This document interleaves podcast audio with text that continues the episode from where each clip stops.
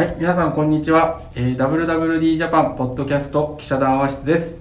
えー本ポッドキャストはファッション業界のその時々のニュースや話題について3人の記者が分かりやすく解説したり、時には脱線したりしながら掘り下げていきます。よろしくお願いします。司会の横山です。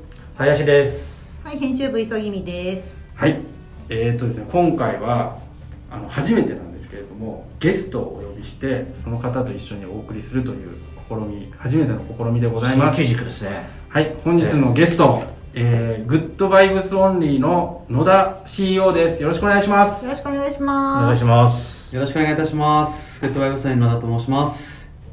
はい、野田さん、簡単な、はいえー自己紹介からお願いします。あはい、えっと、 Good Vibes Only は、あの、まあ、D2C 事業と、あの、アパレル DX を組み合わせた、えー事業をやっておりまして、えー主には自社ブランドと、えーまあ、自社ブランドで、えーまあ、DX 化されたものを、えー DX サービスとして、えー他社さん、えー各ブランドさんに提供していると。で基本的には 3D 等をですね軸にした、えーアパレルのサプライチェーンの改革っていうところを目指して今やっている会社ですはい、なんかすごそうな。なんか難しそうな頭がたくさん出てきました。すごいスタートアップついついもうついていけないんですけど、最初か？ら。今、あの、主力のなんか D2C ブランド、自社でもブランドやってると思うんですけど、今一番こう、まあ、いくつ ?3 つ ?4 つ？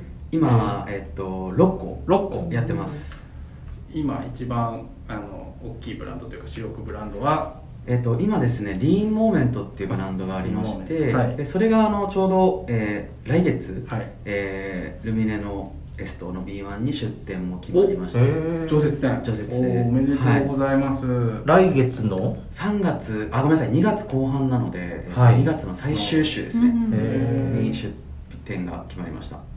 大体でいいんですけど月商ってリーンモーメントで今どのくらいなんですか、えーでも全体、えー、とその場合 EC だけなので今はい現状は、で今5億とかそんなもんですね。え？年商？月商あ年商です。年商。うん。はい。一ブランド。1ブランドで。あ1ブランドで、はいそうですそうです。それが六ブランドあるわけですもんね。あもちろん。それが一番今大きくなってきてる一番大きい。はい。そうですそうえっです、とそのリーンモーメントで、はい。あなるほど。という感じの野田さんなんですが、まあ、今日はねあのそういうこうえー、と会社の話であるとか、まあ、野田さんにこうなんで起業したのかとか、起業と経営について、うん。あのいろいろお聞きできればなと思ってるんですけどそもそも、えー、と Good Vibes Only 社名の由来。そうですよね。社名はすごい皆さん覚えていただけるんですけど、なんかもともとそのなんだろうな。なんかどんどん個人が活躍できる時代になってきてたなっていうのが当時その2018年ぐらいに印象としてあってでなんか会社のあるべき姿ってなんだっけって考えた時にお。やっぱりカルチャーだったりとか、えーノリだったりとか、はいはい。えー人と人が自然に集まるその、まあ、グッといい、えバイブスノリとかっていう意味なんですけど、はいはい。で集まったメンバーで会社を作っていきたいと思って、まあ、 Good Vibes Only という、まあ、語呂で会社を作ったって感じ野田さんが決めたあそうですそうですそうです。ああちなみに野田さんって今おいくつなんですか？えっ、と29で、えー、明日30おめでとうございます。プレ誕生日。そうですね。そんなめでたい日にすみません。そうなんです。えーそもそも起業いつぐなんでした？起業会社はい登記が18年ですね。はいはい。はい。18年何月でしたっけ？4月。4月に登記して、なんで起業したんですか、えなんでと言われるとすごい難しいんですけど、はい、どういう経緯で？なんか選択肢がなかったっていうのもあります正直、えー、と起業するしか自分の選択肢がなかったっていうのもあるんですけど、うん。きっかけとしてはあの、まあ、前職でアパレル D2C のこう立ち上げとかに入らせてもらってはい。でなんかそこでなんか自分なりにこういうふうにしてみたらいいなとか、ああいうふうにしてみたらいいなとかこういうふうにやったらアパレルってもっと、えーはい改善できるんじゃないかとか、はい。はい。っていうのはやっぱポコポコ出てくるわけですね、はい。やっぱりそのブランドをやってるのででそれをたんただ単にサービス化したいと思っただけなんですよ。結果としてそれが、えー当時 SNS だけで投稿してたり EC で売ってたりだったんで、はいはまあ、お客様ってあの何も本物を見ずに買ってるわけじゃないですか、はいはいはい。であればその本物で、えー撮影する必要ってあるんだっけはいはいはいはい。本当の商品を作る作って訴求する必要あるんだっけっていうのがきっかけでじゃあ CG で物を作った方が早くない？と思って 3D の領域とか CG の領域っていうのをアパレルに組み合わせていったっていう。ああそれはあれですよね。企業あの事業の内容あそうですそうですそうです。あごめんなさいそこは。はい、はい。あのいやえっと野田さんってえっと前職その起業前にエイミー・イストワール、はい。日本のまあ代表する D2C ブランドって言っていいと思うんですけどそこでえっと働かれてて、はい。そこからこう独立というか、はい。辞めて起業ということになったと思うんですけど、はい。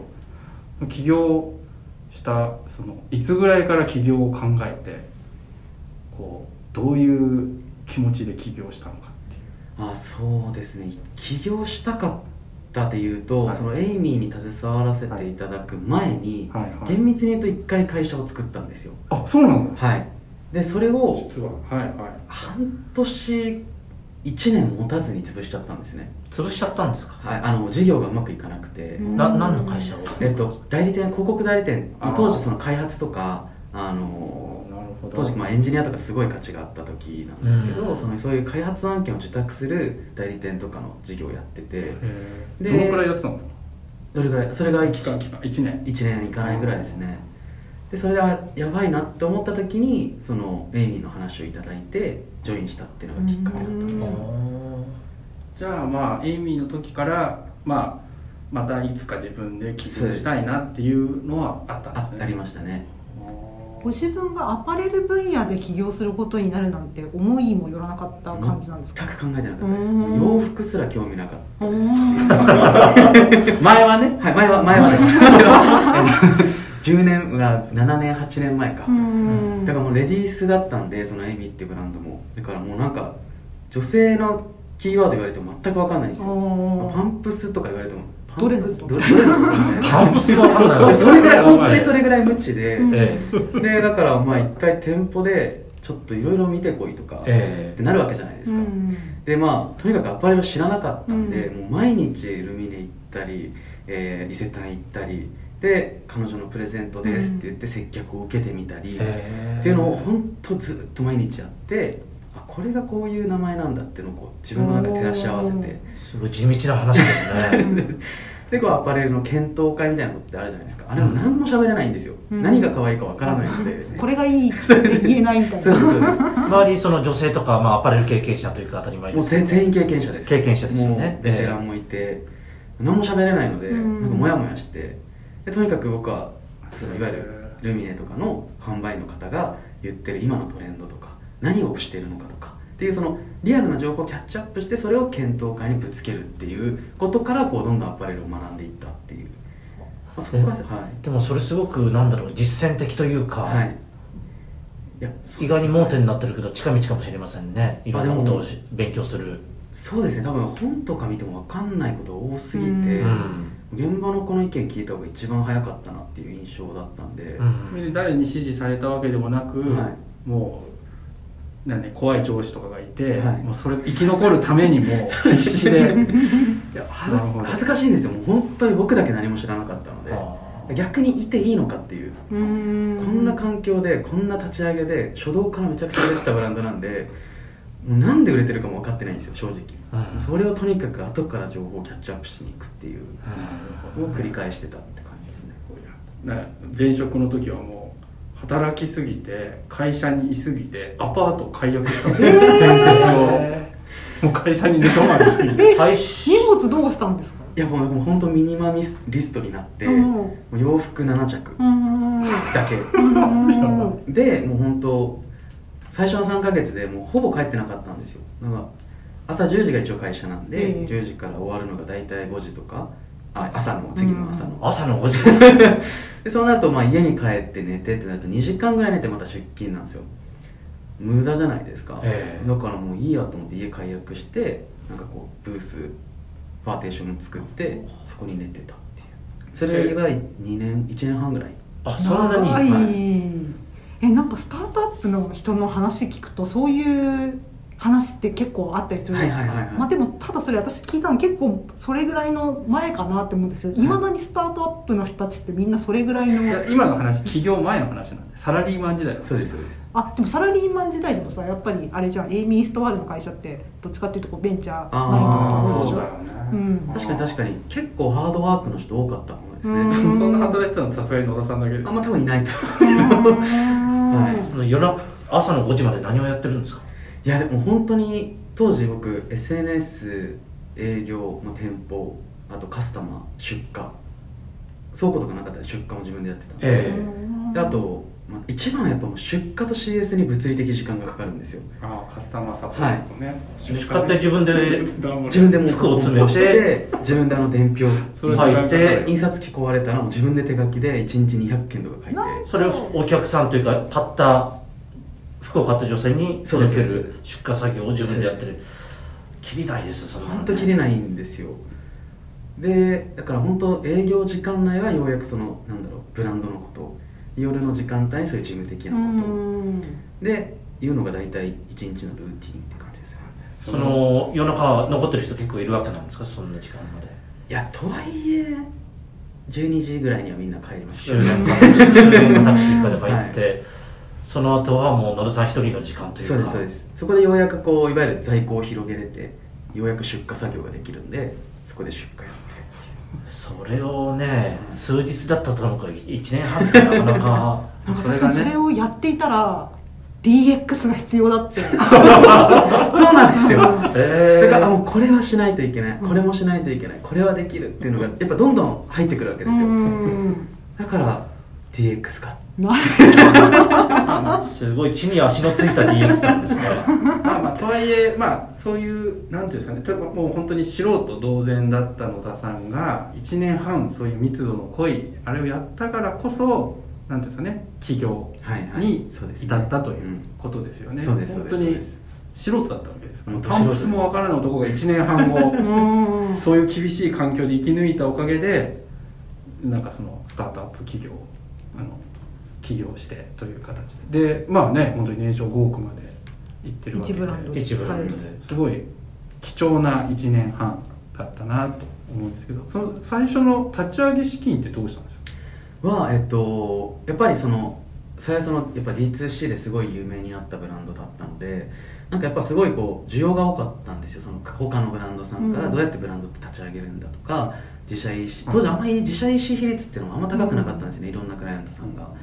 でなんかやっぱり SNS のコンサル入ってくれないかとか EC やってくれないかとかで、えーそうコンサル的な感じで最初の資金を作っていったっていう感じでしたね1い年くどのくらい作ったんですか？初年度の売り上げで大体6500万ぐらいの売り上げで、まあ、営業利益で40%ぐらい出てたので、うん。まあ、大体数千万の資金が1年1年というかまあ7ヶ月ぐらい。でできてその資金で D2C の立ち上げをやったっていう。それ何？その最初の6500万円っていうのはほぼほぼ一人で稼いだっていう感じなんもう一人社員もいなかったので。すすごいね。あ6500万稼いだそうです。あの売上高でそこで、まあ、もちろん原価があるんで営業利益はあれですけど。それはあ俺これできるなっていう感じですか？俺もいけるいけるわこれみたいな。えーっとなんかそこというかやっぱり DX をやるためにめちゃくちゃお金かかるなと思ってたんですよ。あ本当にとにかく DX をやるためには自分たちでブランドをやって成功しとかないといけない。そのためには D2C やらないといけない、うん。ということは資金が必要になる。でも D2C のやる資金はこれぐらい必要だ。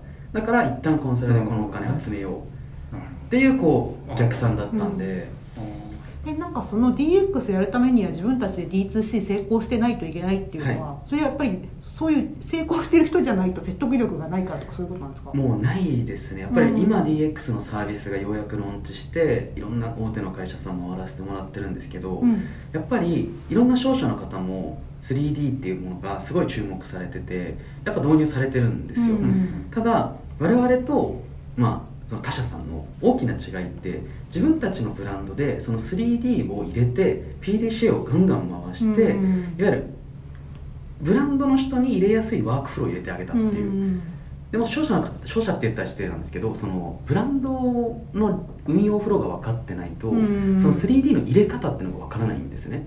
だここが自分たちでブランドやってないと多分ブランドの人が受け入れてくれないなと思ったんですよ最初に、だから自分たちでブランドやろうって思ったのがきっかけだったんですけどちょっと話戻しちゃっていいあごめんですか、なさい。はい。そもそも論を聞いちゃうんですけれどももうバカなんで教えてほしいんですけど 3D ってどういうふうに使ってるわけですか？普通のアパレルとはい。その 3D のやり方ってどう違うんですか、あえっと、入り口は一緒であの、まあ、いわゆる使用書があって、うん。で服を服をこういうふうに作ると。あそうですそうですそうええ。です、でまあ従来であればそこに生地スワッチっていうのが貼ってありますよね実物が。はい。はい、で生地の。そうです。でここからがまずちょっと違くて、えー、とデジタルサンプルの場合は使用書とデジタル記事、えー、といわゆるリアルの記事を物性測定してあのもうデジタルにストックしてるんですね、うん。でここから記事をピックしてもらうんですよ。だから記事スワッチの郵送のやり取りっていうのを極力なくしにいってるっていうのがまず第一個うん。違うところで、でその使用書とこの記事を使って、えーパターンを 2D で本来引くうんうん。はいと思うんですね。えで、まあ、これはもちろん 3D を作るにしてもこの 2D パターンは必要なんですけどでも 3D 上で組み上げちゃうっていうこともやってるんですねでそうすると、えー使用書とその記事スワッチさえあればもう 3D である程度形と、えー角色っていうのが全部見れちゃう状態になるんですよ、うんで分かりやすく言うとまず MD ボードがあってその MD ボードが数日経てば裏っ側でもう 3D が動いて、うん。もう MD ボードがパッと切り替わってもう 3D のサンプルができてるっていう状態が今うちの社内の状況になってて。自社ブランド全部それで作って全部それですね。るなんでもうファーストサンプルで待つことがまずないですファーストサンプル、まあ、MD ボードこんな壁にこう、はい。ペタペタ貼ってこんならしいですこんなものを作りますよみたいなのをやったのがそのままデータ化されて、はい。3D の方に落とし込んでそうですそうです。普通の今までのアナログのやり方だったらファーストサンプル出るのってどれぐらい時間かかったんですか？でも例えば月に30型アイテムやりますってなった場合に、まあ、時間軸物軸でも変わってくるんでもう大体でも1ヶ月ぐらいかかるんじゃないですか。使用書書いて、うん。うんサンプル上げてサンプルを実際にこう塗ってそうです作っね工場で作って。で上げてでもメーカーさんによって納期が違ったりするんで、うん。じゃあ検討会はじゃあ1ヶ月半後ぐらいにしとこうかとか。大体そのぐらいのスケジュール感？1ヶですよねおそらくね、はい。うん。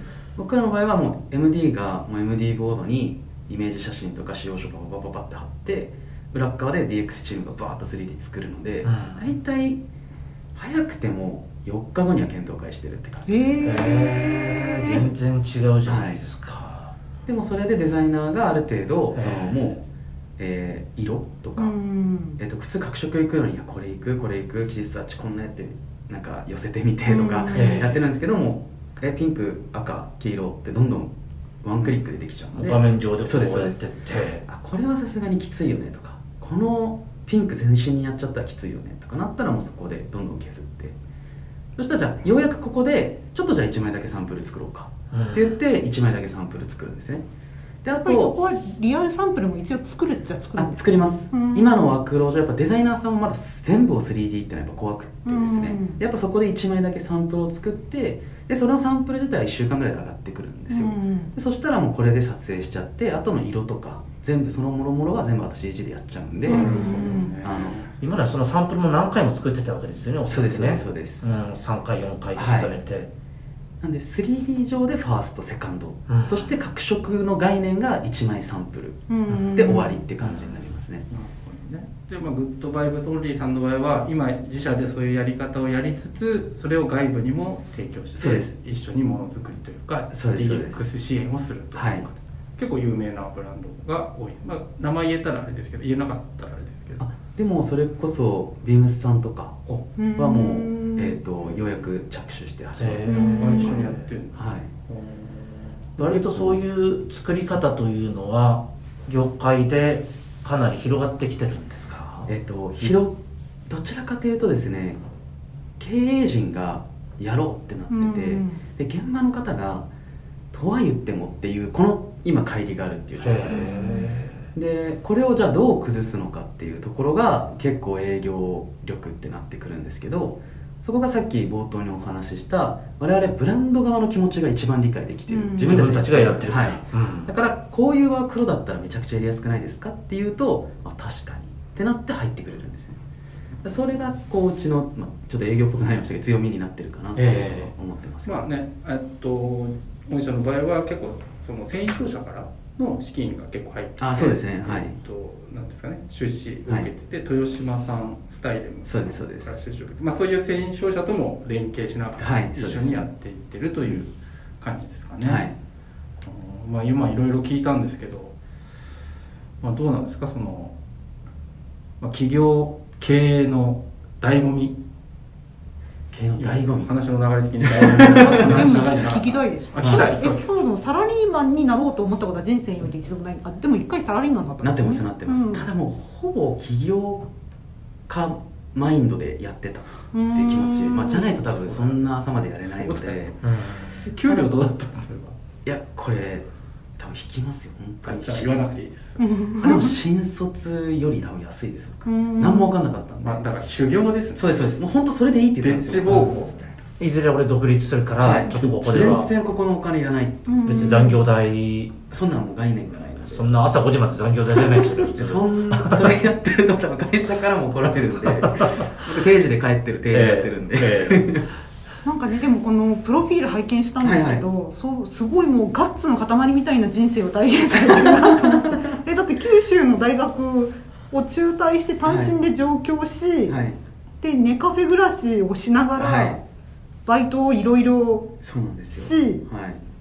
でようやくアパート借りれたら、はい。そこからホームページの制作を個人で請け負うようになり、はい。そこから起業家人脈ができていくわけですよね。そうですそうですそうです。もう上京した時には俺は絶対起業家になるんだみたいな。はい。しかも選択肢がなかったですね、はい、えお父様とかも自営業とかそういうことなんですか？いや全然もう普通に公務員です、うん、なんか影響を受けた何か人とか本とかあったりしたんですか？影響を受けた人。影響を受けた人。ホリエモンみたいになるぞとか。そういうことじゃないいや気づいたらですね。気づいた。うーん。周りそういう人が多かったとか友達ととか。かいなかったん。ですよ全くいなくて。あでもちょっと重い話になっちゃうんですけどなんか母親が僕二十歳で亡くなったんですけど、うん。その時に最後なんか結構好き勝手やれやりなよって言われたのがすごい残ってて、うん。それがなんか自分の中で残ってそのタイミングでもう一回好きなこととかやりたいと思ったら全部やっちゃおう、うん。いつ死ぬか分かんないしみたいな。なんかそういう気持ちにはなってましたその時。それでなんか起業もそうですし、うん。えー野球をやめるっていうせ、まあ、ずっと野球やってたんで、うん。大学まで、うん。まあ、それもやめてとか、まあとにかくこう自分の人生にフォーカスし始めたのが結構20 20歳の時。はあ。そう大きな短期だそうですね。ね自分の中で大きかったですね。えやりたいことやろうって言って、えっとまあ野球やめたりとか。はいはい。他にやりたいことってなんか何があったんですか？何やったんですか？えっと厳密に言うとそのやりたいことが、えー最初は例えばじゃあ飲食アパレルとかいろいろあるじゃないですか、うん。で僕の中でそれが起業だったんですね、うん。そこはやりたいことになった。で起業のために上京したと。そうですそうです。それでホームレスになっちゃっはい。たやばいでしょ。そんな漫画みたいな話あるんですけど。一旗あげようと思って 東京に来たのにはい。何にもできなくて、はい。ネカフェホームレスみたいな。そうです。稼げなかったんですよそりゃそうだよね。はい。なんかそういうピンチの時にどういうふうにメンタリティを持っていけるかっていうことで人はいろいろ道は切り開けていくんですけどはいはい。あなんかやばいっていう時にど野うされるん球ですか？やめてさ上京してホームレスになってもうやばいでしょ。もいやなんかこれなんかし昔からなんですけどここだけは自信があって本当にやばい時って絶対 V 字回復するんですよ僕何をすごい自信。いや根拠がないんですよ。根拠がないけど。そうなんですよ。あそれ大大事なのかもしれなんかやばい本当に誰が見てもやばいよねって思われる状況の時の方がすごい伸びるんですよね。でこれ今の会社もそうですしもう資金ショートもうなんかあと2週間で5000万集めないとみたいなこともやっぱりあったんで、えー。起業？GV GV をこの会社作って12年目ブランドやり始めてぐらいの時ですね。やっぱ急に2ブランドバンと立ち上げたんで,、うん。で業績は良かったんですけどちょっと業績落ちた時があって、うん。急にキャッシュ回らなくなって、うん。でもとにかくメーカーさんに支払いサイトを遅遅くしてくれって言って、もうバーッとお願いしてであともう銀行回りまくって、うん。っていうのをやってやばい。で税理士3人ぐらいからもう1回潰した方がいいと、うん一1回会社潰してもう1回やり直せるから、うんあそこまで言われて言われました言われました。もう全員潰した方がいいって言われて、うん。えってことはめっちゃ伸びるやんと思って。え本当ですか？本当ですよ。あ 前向きすぎる。本当にそうでそうしたらこれ名前出しちゃいけないんですけど多分みずほ銀行がプロパーで融資してくれたんですよ。出しちゃってるえでもそれはやっぱりなんその根性を見てるってことなんですかね？いやなぜかわかんないですけど、うん。普通1年目の会社で2年目か赤字でプロパーって多分なかなかないんじゃないですかね。みずほ ATM 誤作動みたいな。誤作動だ。誤作動で優勝ってなっちゃったはい。そうです。誤作動が起きて。いやでも本当それをそれがあってでなんとかキャッシュを持ってうん。でそこから一気に事業伸びたんですよね、そのこれを乗り切ったら伸びるっていうのがやっぱなんか気持ち的にあるっていうか。うん。何の根拠もなく。根拠はないです。もう9回裏ツーアウトからでも 逆転できるというような根拠がある、はい。は何なんですかね。だからやばくなった時こそあすごいこれ超えたら伸びるんだろうなって思える思うようにしてるのかもしれないです逆に、なんかピンチになった時の方がいろいろ冷静に判断できるとかあるんですか？こうこれをこうやれば。いやでも多分てんやわんやしてると思うんですけど、ええ。でもなんかすごい目の前のことに集中できるようにはなる気がします。うん。周りが何を言おうと、はい。逆に、はい。なんかいい時っていろんな情報があって意うん。思決定をしていくじゃないですか、悪い時はもう改善することって大体1個うん。これってなるんでですね、これはもうとにかく今やるってなったらすごい自分の中での行動が明確化されてやるべき方向性がすごい見えて、うん。そそのそれをクリアした後の景色まで見えるっていうのがそれがすごいなんか自分の中で何度もそういう倒産の危機があって、ええ。何度もある。はい、一回倒産もしてますし、うん。前の会社この前の前は。だからなんかそういうのがすごい自分の中では経験になってるのかなと思ってます。けど、起業家仲間っているんですか？経営者仲間って僕本当になくて。あいない。あんま困った時に相談するとか。いやないんですよね。まあもう今コロナだからそんな、はいはいはいはい。まあ一緒に飲みに行ったりだとか、はい。食事したりだとかゴルフやったりとか。あゴルフは最近始めました。ただ、誰と行くんですか？えーでもやっぱ社内の人もいたり、うん。まあ最近だと初めて始めたばっかなんで、うん。まあでもそれこそ初めてこうそのそういうアパレル界隈の人とかおなんかそれちょっとフィジカル鍛えようと思ってゴルフ始めたんですけど。フィジカルしたきまあねスポーツはね得意ですね。あそうですそうです野球やってたぐらいなんで、今って社員何名いらっしゃるんですか？今業務い正社員で39名。あ結構いるね。業務委託入れると485050いかないぐらいですかもともとリーダーシップは生まれついてあるタイプ？部活の中でとか培ってきたタイプですか？キャッチャあーあそうです。で部活はもう本当小中高はずっとキャプテンとかあー。それでキャプテンでキャッチャーはいそうですそうです。そしたらすごい気気は使えるタイプそうですね。全体を見てるという周りを見ないといけない立場が多かったかもですね、なそれ役に立ってる感じですね。あめちゃくちゃ立ってると思います。へい。や野田さんってなんかこうすなんていうの？結構こうその繊維スタートアップだけど、うん。その結構繊維商社とかそういうなんていうの、うん。業界の人たちにこう結構食い込んでっててなんかこうキャラクターがそういうなんなんて体育会系でなるほど。だけどそのなんていうのこう入り方がすごい爽やかに入ってくるんで、なんか多分おじさんとかから可愛がられやすいのかな。と思あ時間かかります？いやちょっとそこはあるかもですねあるなんかあの 商社のえこう体育会系の方々とかからはええ。すごい気に入っていただくことは、えー馬が合うんでしょうね、だってスタイレムの人めっちゃ気合ってたもん。やっぱスタイレムさんですごい体育会系。なんでいやもう野田さんいいよねみたいな。え。なるほどね。えプライベートの話もちょっと聞きたいんですけど、はいはい。まあ、これちょっとあれなんですけどなんていうの？どんなスタートアップ経営者起業家ってどんな暮らししてるのかなと思って、はいはいはい。まあ例えばこう何時から何時働いてとか、そういうのどんな感じなんですか、ああでも最近はそんな遅くないです。うん。あの朝何時に起きるんですか？朝だいたい8時半。遅っ、はい。8時半にご起きて結婚されてるんですか？あしてないです。してないお一人、はい。一人。です。彼女は？いないです。彼女もいないの？ははいはい、8時半に起きて。起きてそっからまあ9時ぐらい9時半ぐらい。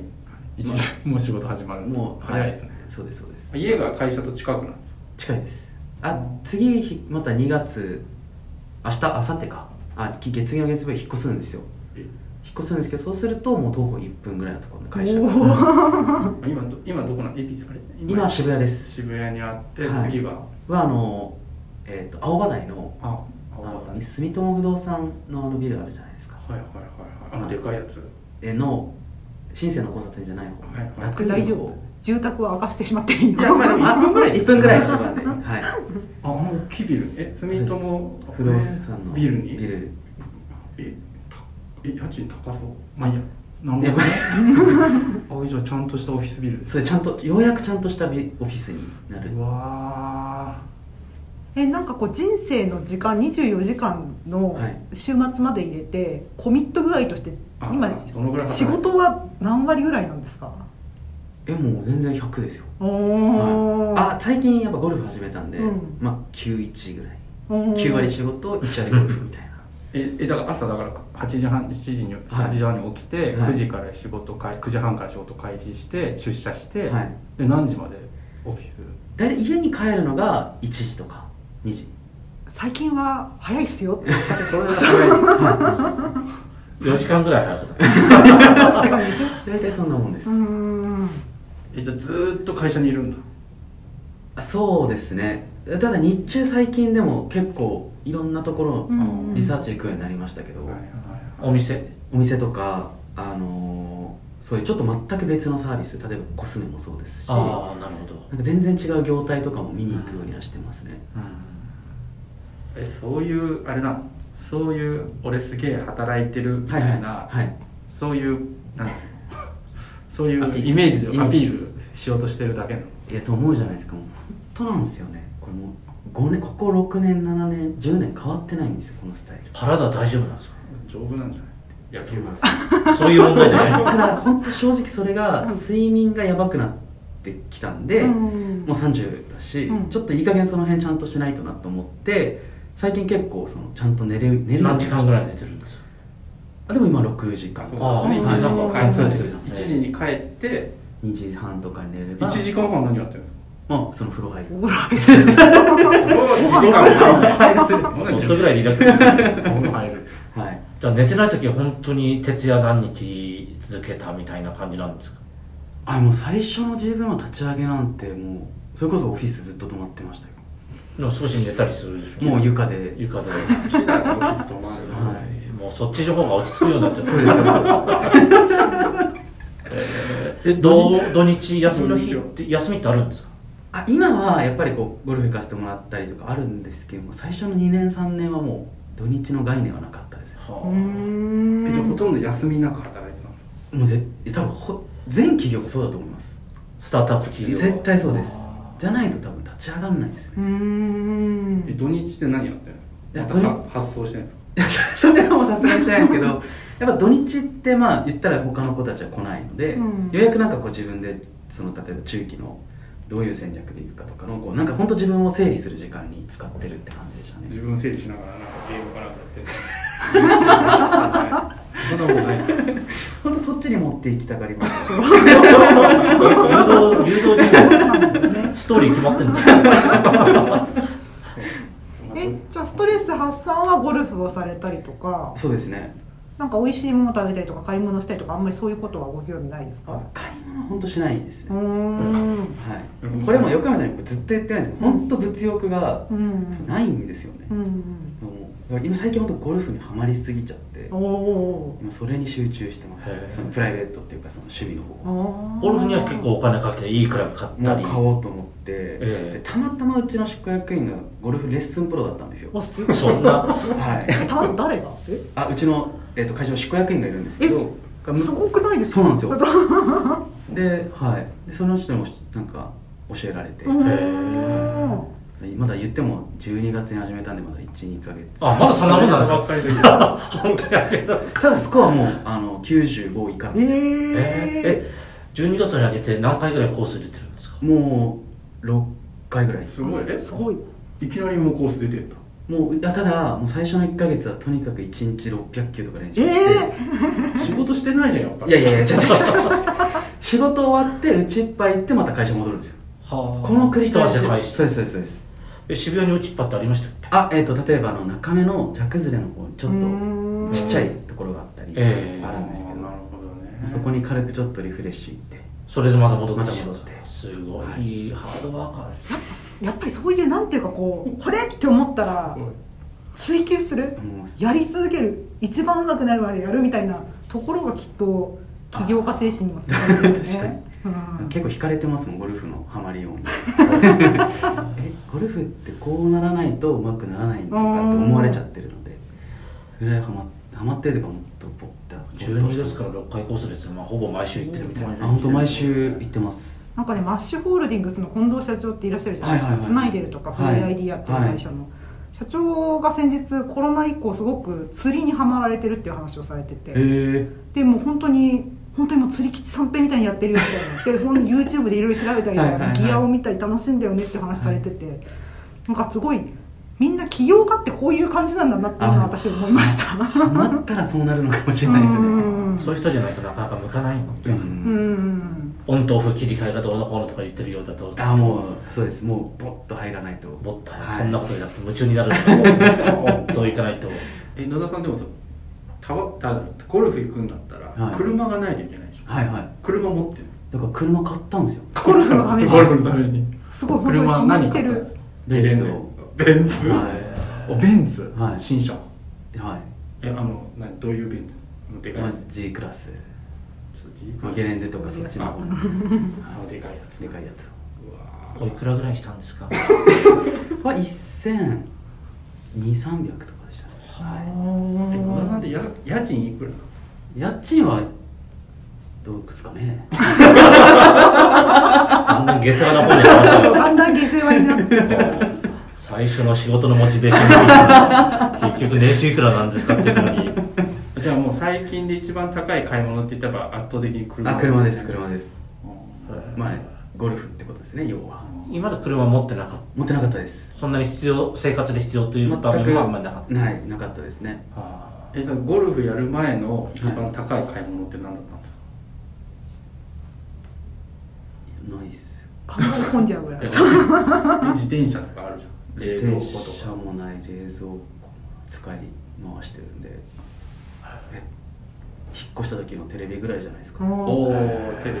い。や私すごい偏見なんですけど若い起業家さんって時計とか、はい。アートとかは好きだなって思うけどそういう感じもあんまりでも時ご興味がない。計をま本当何もつけないんですよね。うん iPhone でいいやみたいな、はい。うん。あそうかだかなんかそこ物欲っていうかあんまりそもうそこ余裕がないというかなんかね多分そそれをしてる暇がないのかもしれないですね。コンセントレートしてるから、だったらもうゴルフのじゃあもうタイトリストのクラブをとかそっちそっちの方に走ってなんだねなんか高い寿司屋行ったりとか高いワイン買ったりとかそういう。ああでも食事は確かにその最近すごいこういろいろと気遣うようになってきてますね、うんいろいろ会食とかもいいわけですそうですね、ね会食とかも本当お付き合いさせていただく時にいろんな方に連れて行っていただいたりとかで、ええ。あなんか自分もそういうことしそういうお店知っとかないといけないなっていう自覚でいろいろちょっと自分なりに行ったりとかはしてますけど、えまあでも言ってもそんなもんです。それぐらいしかそこまでハマってるってわけーなんかおす具体的なとこ名前はいいんですけどなんかおお好きなものってあるんですか？食べ物。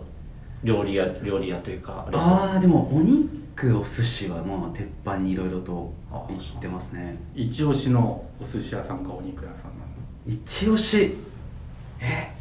あでも最近はこれちょっと別に高いとかじゃないんですけど、うん開くっていうお焼肉めちゃくちゃ好きなで開くってところ開くどういう字書くんですか？あもうひらがなで。あひらがなでひはい。開く。そうですそうです。ちょっと渋谷の奥の方にあるんですけど、ん。がえっ、としうちのこう取締役の人がなんかオーナーでもともと知り合いがオーナーでとか、そういうつながりで連れて行ってもらったんですけど、すごい良かったです。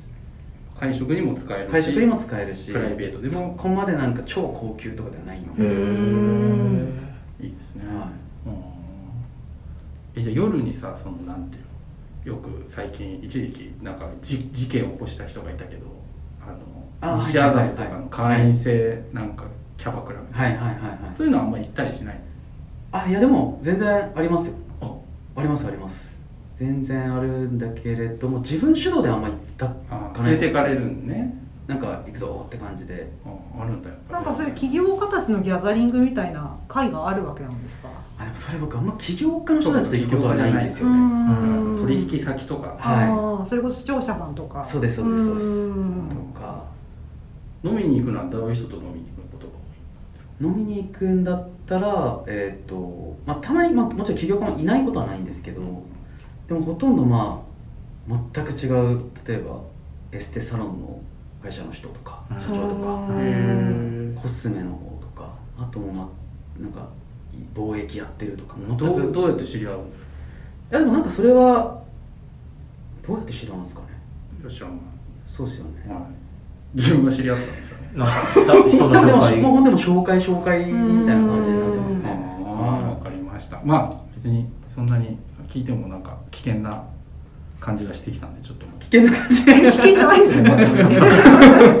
別に。悪い人たちと付き合えるわけじゃないからいいねなんかそうそう。あと最後3つ。起業したい人へのメッセージ。はい。10夢。10年後は何してますか？最後に尊敬する人この3つ。下世話の話からいきなりギアチェンジしてきますよね。そうですね連続して答えてもらって。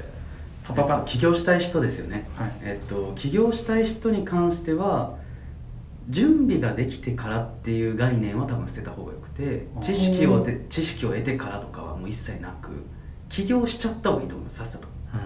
もう今会社登記してでもうやっちゃった方がいいと思いうん。ますそれぐらいのクイックでいくいかないと多分踏み切らないと思う。んで。それは20代でも30代でも。でも関係ないと思いますね。なんかあっと思ってあこれやってみたいなと思ったらじゃあ資金を準備してこれ勉強してこの資格どうのこうのでとかも一切なしで、うん。おっと思ったら登記しちゃった方がいいですそれでもうすぐ準備してスタートする。あっていうのが多分起業家というかその起業したい人にはもう絶対伝えたいってことです。あえなそういうふうにいろいろ考えちゃうようでは根性が足りんとかそういう意味あですか？こん、えー、と根性論というよりかは、えー、と結局やった知識やった経験とかじゃないと何も生まれないんですよね、結局やったらその人なりのこうストーリーができて、うんその人なりの多分最初はこれをやろうと思って A をやろうと思ってても、うん。あやっぱ A ダッシュかな B ダッシュかな、うん。どんどんなってくるのでこれはその人のストーリーなんですね、でこれが結果 B が本当の授業になることも全然あるんで、うんでもこれって絶対どこにも書いてないことなんですよ、うん。本読んでも、うん。っ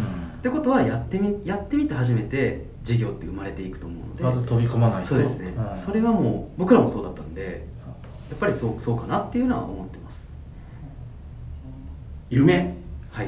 夢はですね僕ずっとあの、えー LA に住みたいんでへあーの LA に住むことですね10年後それ LA の何が好きなのなどんなところがいやもうなんかあのなぜ雰囲気。行ったことある？ありますよ。失礼めっちゃゃめちゃめちゃありますよ。めちゃめちゃはい。LA とか、あのちょっと西海岸っていうかなんか。何がいいんですか？LA の。えそれがダメなんですよやっぱり。そのなんかなな何とかのもうなんかいるふ雰囲気なんですよ。なるほど、あそれはそのロスっていうのははい働きたいのかも住みたいあフェードアウトってした時の話であそういうことなんですね。ななんかフェードアウトしたら？10, 10年後にフェードアウトした。ああ10年後早いな。まあ40そうだよね。10年後まだ40歳ですもんね。はい。うん。まあでもなんか多分引退したずーっとなんか起業家事業家なんかやってると思いますけどね。うん。結局 LA に住む意外なあれでしたね。LA に住みたいってことなんだね。住みたい。LA でなんか一旗あげたいとかじゃなくてとにかくはい LA に住んでたい、ここで過ごしたい過ごしたい。って思ってます。何回ぐらい行ったことなんですか LA えー、何回ですかね？一番最初に行ったのはいつなんですか？一番最初は、えー、10代とか 10 18とか19あ状況まあ全然前です。ね大学でまだいる時なんでからうわすごいここいいなと思あって。じゃあ割と昔からの憧れというか。はでも12年に1回はなんか行く。へーそうなん。はい。えそのエイミーで働いた時も？あその期間だけ全く行ってないです。あ本当に、はい。会社に。いたんですねこの期間は僕どこにも行ってないですよ。東京出てないと思うんですよ。なるほど。出張以外で。貴起業した後もまあ苦し多分起業した直後が苦しくてその時ももう結構行ってたんですね。1年に1回ぐらい一年一回まあ LA だってでもすぐコロナだったんで。あうん。はい。うんまあでも本当でも近場にちょっとじゃあセブ行くとかリゾート系とかたまにやっぱ行ってましたけどでもそんなもんでしたね、うん。最後尊敬する人。はえー、でもいっぱいいるんですけどでもやっぱ今株主になっていただいてるこうサンスタリスクの小林さんうん。小林社長とかはめちゃくちゃやっぱどういう方なんですかその方は？えー、っとなんかなんなんですかねあのど何の会社？サンスタ？サンアスタリスクっていう、うん。D なんか自自社ですごい技術者デジタル系のエンジニアをいっぱい集めてる開発支援ベンチャー？えー、ともう開発ベンダーなんですけど、あのそれこそオフショアで拠点で何百人ってエンジニアを抱えて、まあ、最近上場してー。また一気にまた伸びてる会社なんですけど。そこの創業者そうですそうすです。おが小林社長っていう方で、えなんかこうすごい自分を持ってる方なんですよね。なんか上場会見もなんかレザーのジャケットで行ってなんかこうすごい金髪でとか、えすごい。その人もホームレスなんですよ元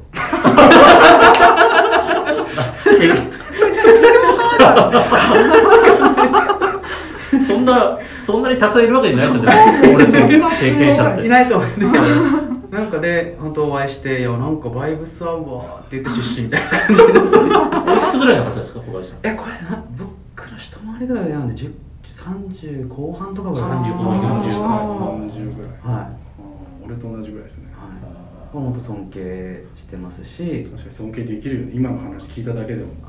元ホームレスってだけでなんかそれそれしか残ってないそうそうそう。両方ホームレスになりがちですえうん。